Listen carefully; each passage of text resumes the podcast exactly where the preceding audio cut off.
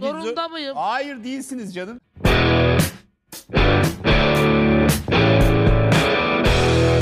Parça... Parçanın adı. Eserin adı zorunda mıyım? Her gece rüyamda işinle seni. Seden, NFT almak zorunda mıyım? Yani şimdi Zeynep buna evet ya da hayır cevabını verirsek yani yanlışlıkla da yatırım tavsiyesi de vermiş olacağız diye korkuyorum ama bu e, elbette ki yatırım tavsiyesi vermek üzere yola çıkmış bir yayın değil. Zaten bence yatırım tavsiyesi alacaksanız e, bizden almayın derim ben. Kesinlikle. Öncelikle NFT'yi bir açıp en basit şekliyle anlatarak başlayalım. Çünkü çok popüler bir konsept olmasına rağmen insanlar çoğu zaman ne olduğunu tam bilmeden üzerine konuşabiliyor. Biz Aynen. artık araştırmamızı yaptık. Rahat rahat açıklayabiliriz NFT'yi. Yani gerçekten bir sene öncesinde günlük hayatımızda yani bu kadar genel bir şekilde NFT yoktu zaten. Geçen sene Mart'ta konuşmaya başlamışız. Ama dünyayı ele geçirdi. NFT bir kısaltma. Aynen. Ee, Non-fungible token yani e, takas edilemez ya da yerine başka bir şey geçemeyecek jeton diyebiliriz. e, Evet yani token aslında yani kripto dünyasında çok yaygın bir terim olduğu için bizde de artık Token anlaşılıyor. diyebiliriz evet tamam. Dijital bir objenin değerini belirlemek için kullanılan bir Sertifika. sertifika. Ee, yani bir zamanlar orijinal bir resim alındığında verilen sertifikaların dijital hali diyebiliriz. Ama sadece sanat eserlerine değil dijital bütün objelere evet. uyarlanabiliyor. Yani mesela Twitter'da ilk atılan tweet Evet, Jack e, Dorsey'nin. bir NFT olarak satıldı. Onun dışında Sabahat Tümer'in Zaten kahkahasını başka hiçbir şey NFT olarak yani satması.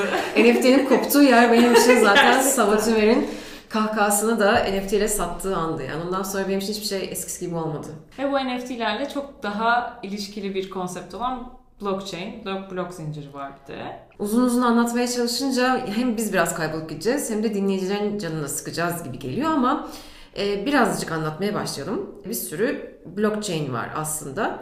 İlk olarak Bitcoin çıkıyor 2008 yılında e, Satoshi Nakamoto tarafından. Bitcoin daha çok para odaklı olarak çıkan bir yer.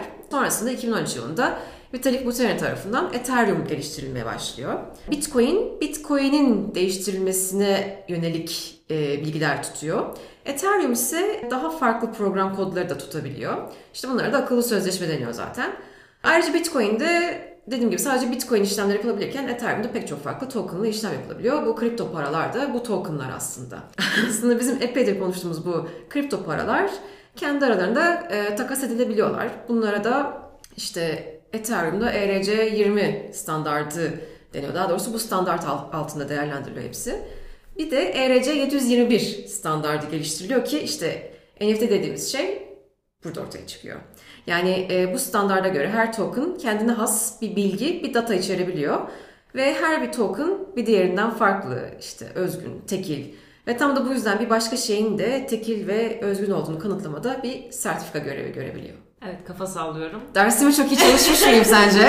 Mükemmel yani. Bence şu an müthiş bir özet ve anlamayan kalmamıştır. diye Anlamaya düşünüyorum. kalmadık değil mi? Evet. Tamam.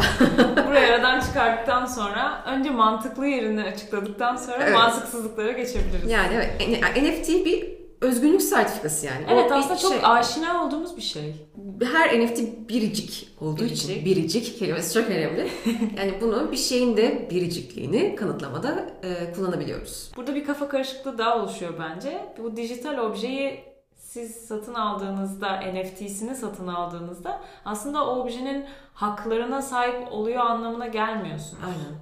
Bu da önemli. Çünkü mesela şöyle bir şey gerçekleşmiş.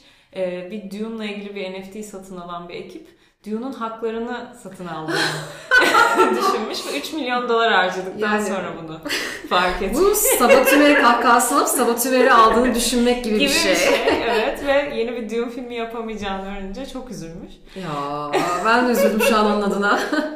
O yüzden yani aslında buradaki e, sahip olunan şey de dijital ve biraz e, soyut kalıyor. Yani aslında her şeyin o patladığı nokta yani NFT'yi günlük hayatta bu kadar sık konuşmaya başlamamızı sağlayan şey bu Beeple'ın e, Every Day is the First 5000 Days adlı eserinin Christie's gibi böyle geleneksel sanatın mabedi diyebileceğimiz bir yerde kaç paraydı? 69.3 milyon dolara Evet, satılmasıyla e, Yani- başladı.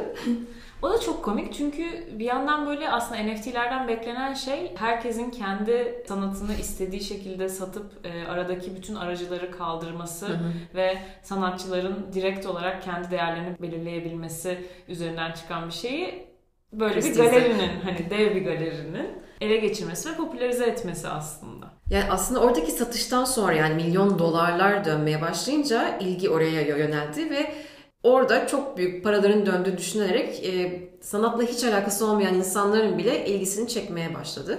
Bu arada bir sanat diyoruz ama evet işte yani Jack Dorsey'nin tweet'i satılıyor, işte Sabah Tümer'in kahkahası. yani bir şekilde dijitale taşınabilen Her şey. her şey. Müzisyenler şarkılarını Evet şarkılar yaptılar. Ee, ya da mesela e, bir paket gibi bir şey de olabiliyor işte o NFT satın aldığında o müzisyenin bütün konserlerini ömür boyu Aynen. gidebildiğin hani aslında böyle şeylerde biraz daha bizim gerçek hayata uyarlayıp anlayabileceğimiz bir şeye para veriyor oluyoruz. Aynen. Ama sadece o sertifika için yani bu tweet benim diye yolda yürüyüp birine söylemekten çok bir farkı yok gibi görünüyor. Çünkü eline geçen bir şey yok aslında. Evet bir token'ın oluyor. Yani Evet. NFT'in oluyor aslında. Evet. Ama burada da daha da derin bir şey sanatla ilişkisine bakıyorum. Hı hı. Aslında o değer her zaman sanatta da soyut bir değer ya da Evet. başkalarının belirlediği bazı galerilerin ya da bilir kişilerin gidip bir muza, e, duvara asılmış bir muza ya da üstünde hiçbir şey olmayan bembeyaz bir tabloya milyonlarca dolarlık bir değer biçmeleri de aslında soyut bir şey. Evet. Onu alıp evine asmakta. Aradaki tek fark o fiziksel objenin sende olmaması. O yüzden NFT'lerin mantıksızlığının buradaki kısmı modern sanatta da var ya da modada da Evet, var. modada mesela. da evet. Yani bu fiyat biçilen şey her şey Evet. belki de evet. Yani sadece o tasarıma biçiyorsun ki orada bir de biricik de değil hani modadaki. Evet üstüne üstlük. evet. Yani NFT'nin bu yükselişiyle birlikte aslında hani bir taraftan gerçekten bu dijital sanatla ilgilenip bu e, alana yönelenler de var. Yani gerçekten hali hazırda sanatla ilgili olup e, koleksiyoner olup ya da işte sanat eserleriyle ilgilenenlerin e, NFT'ye duyduğu e, bağlılık veya merak başka bir şey. Çünkü dijitalde bu süreçte çok e, iyi işler çıkarıldı. Daha çok iş çıktı. Yani daha çok in- yani sanatçılar dijitale yöneldi. Bu iyi tarafı yani güzel tarafı. Bir de bir taraftan işte herkes NFT alıyor, ben de alayım diyerek buraya doğru taarruza geçenler var. Yani gürültüyü de bunlar koparıyor zaten biliyorsun. Evet. Herkes çok çabuk para kazanmanın bir yöntemi olarak bakıyor. Evet. Ya insanın zaten tarihi bunun üzerine Hep kurulu değil mi? şey evet. Tabii bence de kesinlikle NFT'nin en güzel tarafı hiçbir e, kendine kitle bulamayan, nasıl ulaşacağını bilemeyen, eserlerini daha önce sergilemenin Evet. yollarını arayan, bulamayan insanların, sanatçıların hem böyle bir topluluk bulmuş olmaları, beraber üretebilecekleri, satabilecekleri ve tabii ki pandemi gibi bir dönemden sonra ki onun öncesinde de sanatçılar hiçbir zaman Evet. çok ciddi paralar kazanmıyordu. Ya onların kendi paralarını kazanabilecek bir hale gelmeleri umut Evet. verici bir şey. Ama NFT'nin karanlık tarafları o kadar fazla ki. Onu da açıklamakta fayda var. Yani NFT art, NFT sanatı, kripto sanatı, kripto art falan deniyor ama aslında yani az önce anlattığımız gibi NFT bir sertifika, Sertifika, evet. sanatın tanımı değil. Yani NFT art dendiğinde ya bir yöntemden bahsedilmiyor, bir sanat yönteminden bahsedilmiyor. Yani Evet. Onu nasıl sattığından Evet, bahsediyorsun aynen öyle. aslında. Evet yani e, o yüzden de Wikipedia'nın sanat değildir NFT'ler gibi bir e, beyanda bulunması da aslında çok mantıklı. aynen. Çünkü her şey NFT olabileceği için dijital her obje. Yani Beeple'ın bu eserindeki atıyorum o 5000 tane imaj, JPEG olarak bulunan imaj. Onların her biri bir sanat eseri ve bir sanat eseri olarak değerlendirilebilir. Ama NFT bir sanattır ya da sanat eseridir demek aslında burada yanlış oluyor. Evet. Bu böyle günlük kullanıma geçmiş bir şey olduğu için bence orada bir kafa karışıklığı var. Evet. Ve Wikipedia'da zaten NFT bir sanat eseri değildir dedi. Değildir dedi. Ve de çok mantıklı. Aslında sadece yani NFT'nin kendisine baktığında da onun da dediği bir şey bu. Evet yani dijital bir yani dijitaldeki üretimler Her üzerinden zaman, konuşuyorsak evet. başka bir şey ama E Zaten sanatçıların e, eserlerinden bahsetmiyor dediğin gibi. takas Oradaki- token'dan bahsediyor. Token'dan bahsediyor. Bu arada sırf NFT için üretim yapan sanatçılar da olmaya başladı. Ama Hı hı. bu da yine sadece onların e, o topluluk için ve orada satmak için ürettiğini yani bu bir Evet. galeriyle anlaşıp oraya sergi yapmakla tıpatıp aynı şey yani. NFT'nin tabii özgürleştireceği ve işte sanatı demokratikleştireceği söyleniyor. Bunları bence henüz e, ya tartışabiliriz ama ne olduğunu şu an değerlendirmek için çok çok erken. Evet. Ve Ee, işin içine girecek Aynen bir sürü herkes şey var. yani galerilerde girecekse hepsi girecekse ve aynı şeyin farklı bir versiyonu olacaksa Aynen bir de telif hakkı konusunda belki evet gerçekten e, çok zihin açıcı olabilir ama daha henüz o çok erken onun için onu da tartışmak için.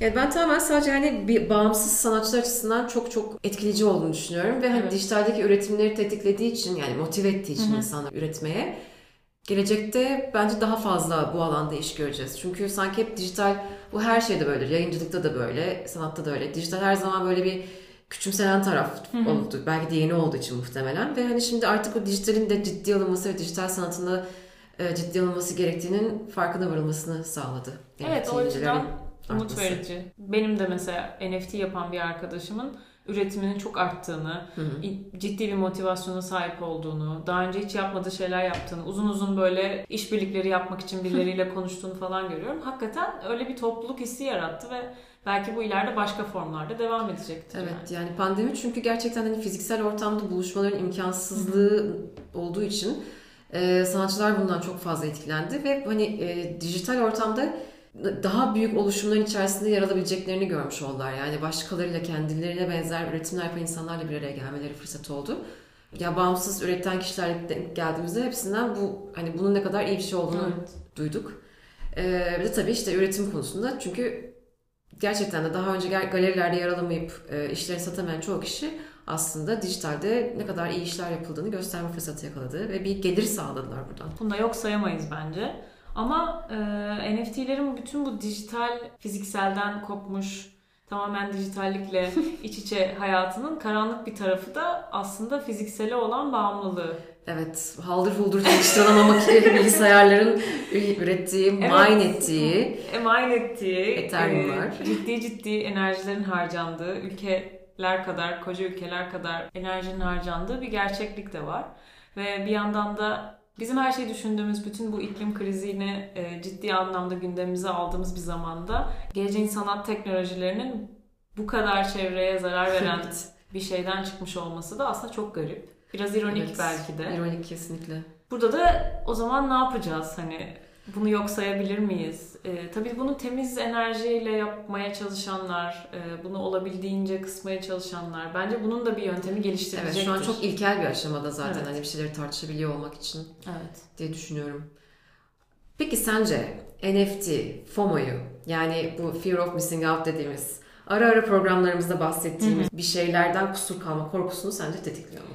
Bence kesinlikle tetikliyor. Evet. Ee, bir kere çok güzel bir kara kutu yarattılar. O kara kutuyu hani tam içinde ne olduğunu, tam nasıl çalıştığını anlayamadığı için insanlar daha da etkileniyor ve hani bir parçası olayım diyor. Onun dışında para faktörü zaten. Hani Evet. Yani ah girecektik NFT'ye. Ya, işte ben evet. her şeyi bırakıyorum NFT yapacağım falan. Hani böyle insanlar da var çevremizde. O yüzden onu kesinlikle tetikliyor. Ee, sen ne düşünüyorsun?